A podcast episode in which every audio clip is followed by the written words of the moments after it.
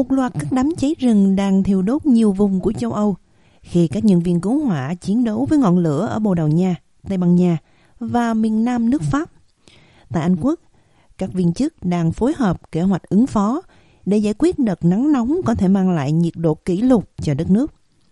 Các chuyên gia khí hậu đã đưa ra cảnh báo nhiệt độ cao ở Anh và xứ Wales khi nhiệt độ cuối tuần được dự đoán là trên 35 độ C ở đông nam nước Anh và 32 độ C ở những nơi khác. Ông Aidan McGiver làm việc tại British Met Office, dịch vụ dự báo thời tiết ở Anh, cho biết nhiệt độ cao sẽ duy trì cả tuần.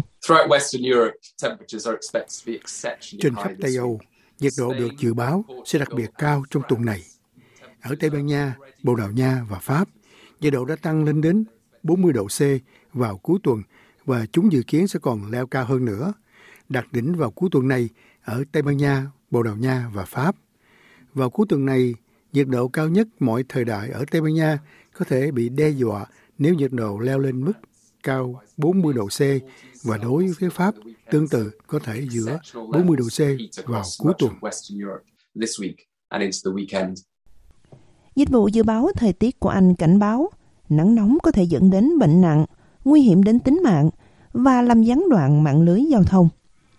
Ngày nóng nhất được ghi nhận trong kỷ lục của Anh là vào tháng 7 năm 2019, khi nhiệt độ ở mức 38,7 độ C, ghi nhận ở vùng Cambridge. Tại Bồ Đào Nha, nhiều vụ hỏa hoạn đã khiến hàng trăm người phải di tản, với ít nhất 120 người cần được điều trị y tế.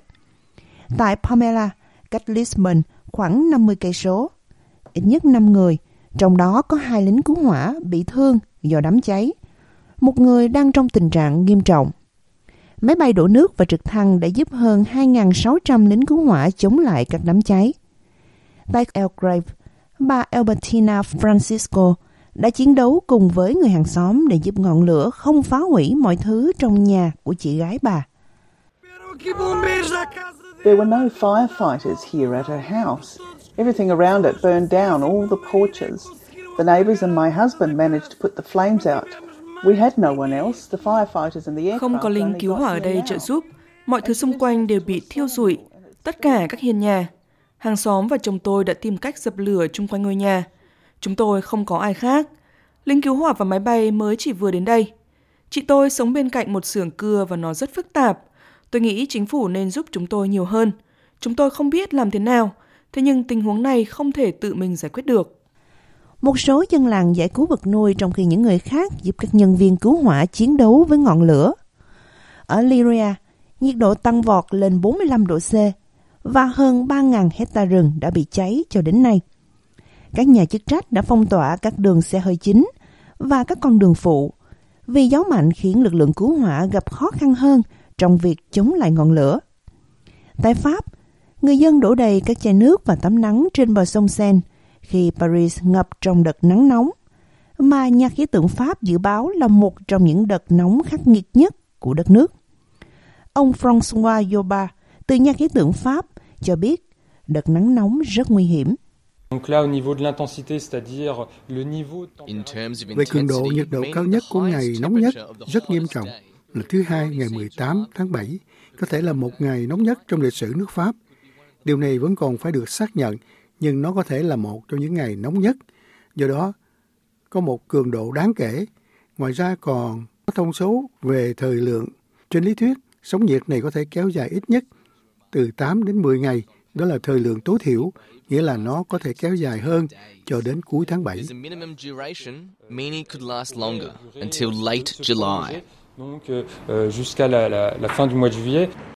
Nhiệt độ tăng vọt lên tới 36 độ C ở Paris. Ông Joba nói rằng các đợt nắng nóng từng là thử thách một lần trong một thập niên, nhưng bây giờ chúng xảy ra hàng năm và hơn một lần mỗi năm. Par rapport aux années 70 So với những năm 1970 và 1980, sóng nhiệt rất hiếm, nghĩa là cứ 10 năm một lần. Nhưng bây giờ, kể từ những năm 2010, chúng ta có đợt sóng nhiệt tái diễn, và đây là điều không thể phủ nhận. Chúng tôi có một đến ba đợt nắng nóng mỗi năm. Du khách người Úc James Starrett nói rằng anh không ngờ nắng nóng lại gay gắt như thế này. We weren't really expecting the heat, but we kind of Chúng tôi không nghĩ trời lại nóng kinh khủng thế này, nhưng chúng tôi biết dự báo về đợt nắng nóng này. Vì vậy, chúng tôi có thể đối phó được. Parisian Nisifor Obama đang cố gắng giữ bình tĩnh. Trời nóng, chúng tôi phải ở trong bóng râm. Chúng tôi phải tự bảo vệ mình. Tôi có một chai nước trong túi. May mắn là cách đây không xa có một đài phun nước. Vì vậy khi trời nóng, chúng tôi sẽ lấy chai ra đó, đổ thêm nước vào. Chúng tôi sẽ núp dưới bóng râm. Dự báo thời tiết Tây Ban Nha cho biết nhiệt độ có thể là 42 độ C ở các thành phố phía Nam, Cordoba và Seville.